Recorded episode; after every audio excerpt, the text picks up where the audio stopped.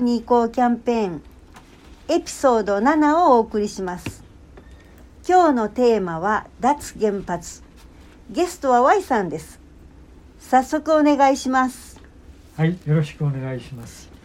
私は選挙での投票を原発の存続か脱原発かで考えたいと思っています。Y さんが脱原発を挙げる理由をお聞かせくださいいくつかあるのですがまずは10年前の東電福島第一原発の事故の悲惨さです。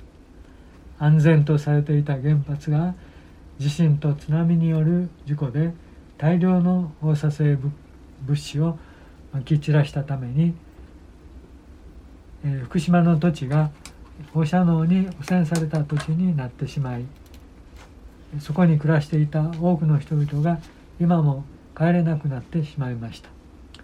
一旦一旦原発が事故を起こしてしまえばどんなに大変な被害が出るかということを身をもって日本は知ったのです。一時は首相が東日本全体が人の住めない土地になってしまうと恐れたほどの危機が迫っていましたね。在日米軍は4つの原子炉が連鎖して爆発すると恐れ軍人家族らをアメリカ本土に帰国させたりしましたね。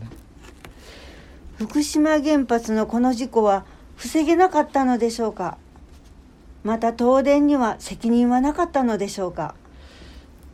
検察庁は東電やその社長らを起訴しなかったので住民が東電の当時の元社長ら幹部3人を告訴し検察審議委員会が起訴して裁判が行われました。東電幹部は事故を予見できなかったなどと主張しました。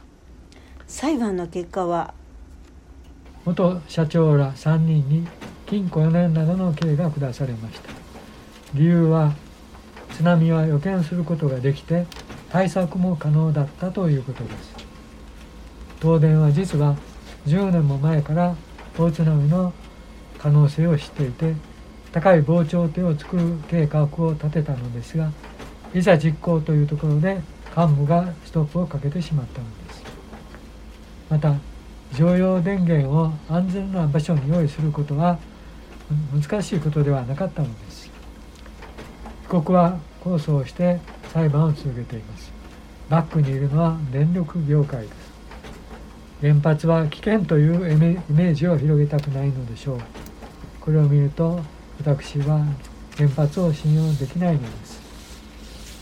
福島原発では廃炉作業が続けられていますが40年で終わるか全くわからないそうですね。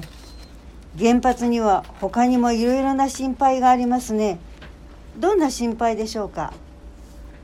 原発は事故事故なしでも使い終わった燃料その他いろいろな放射性廃棄物を大量に出します。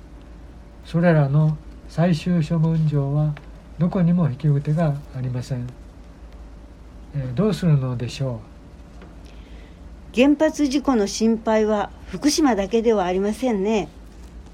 日本列島とその周りは地震帯や火山帯などがあちこちにありいつどこで地震に襲われるか分かりません。敦賀の原発の真下には阪神大震災がを起こしたような活断層が走っています。ですから今すぐに脱原発廃炉なのです。わかります。でも政府は原発は CO2 を出さないし太陽光や風力のような変動が少なく安定したエネルギーであるのでベースロード電源だとか言ってますね。福島原発事故の後では一時日本の原発は全部止まりました。それでも停電などは起こっていません。原発がなくてもやっていけるのです。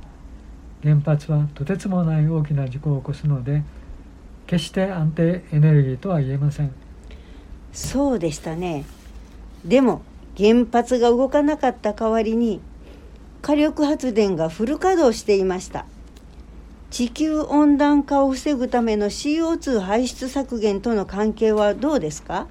おっしゃる通りで2050年に CO2 ゼロにするためには火力発電もやめなければなりません。いわゆる再生可能可能エネルギーをベースロード電源にするしか方法はありません。世界の流れはそちらに向いています。けれども東電や関電などの原子力村の利益を守るために何とか原発を残そうとしているのです。安全安心な暮らしを目指すのならどうしても脱原発は譲れない線です。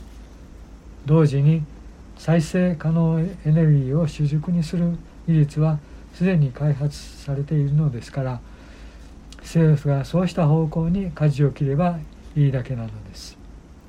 安全安心な暮らしのために脱原発ということですね。わかりました。ありがとうございました。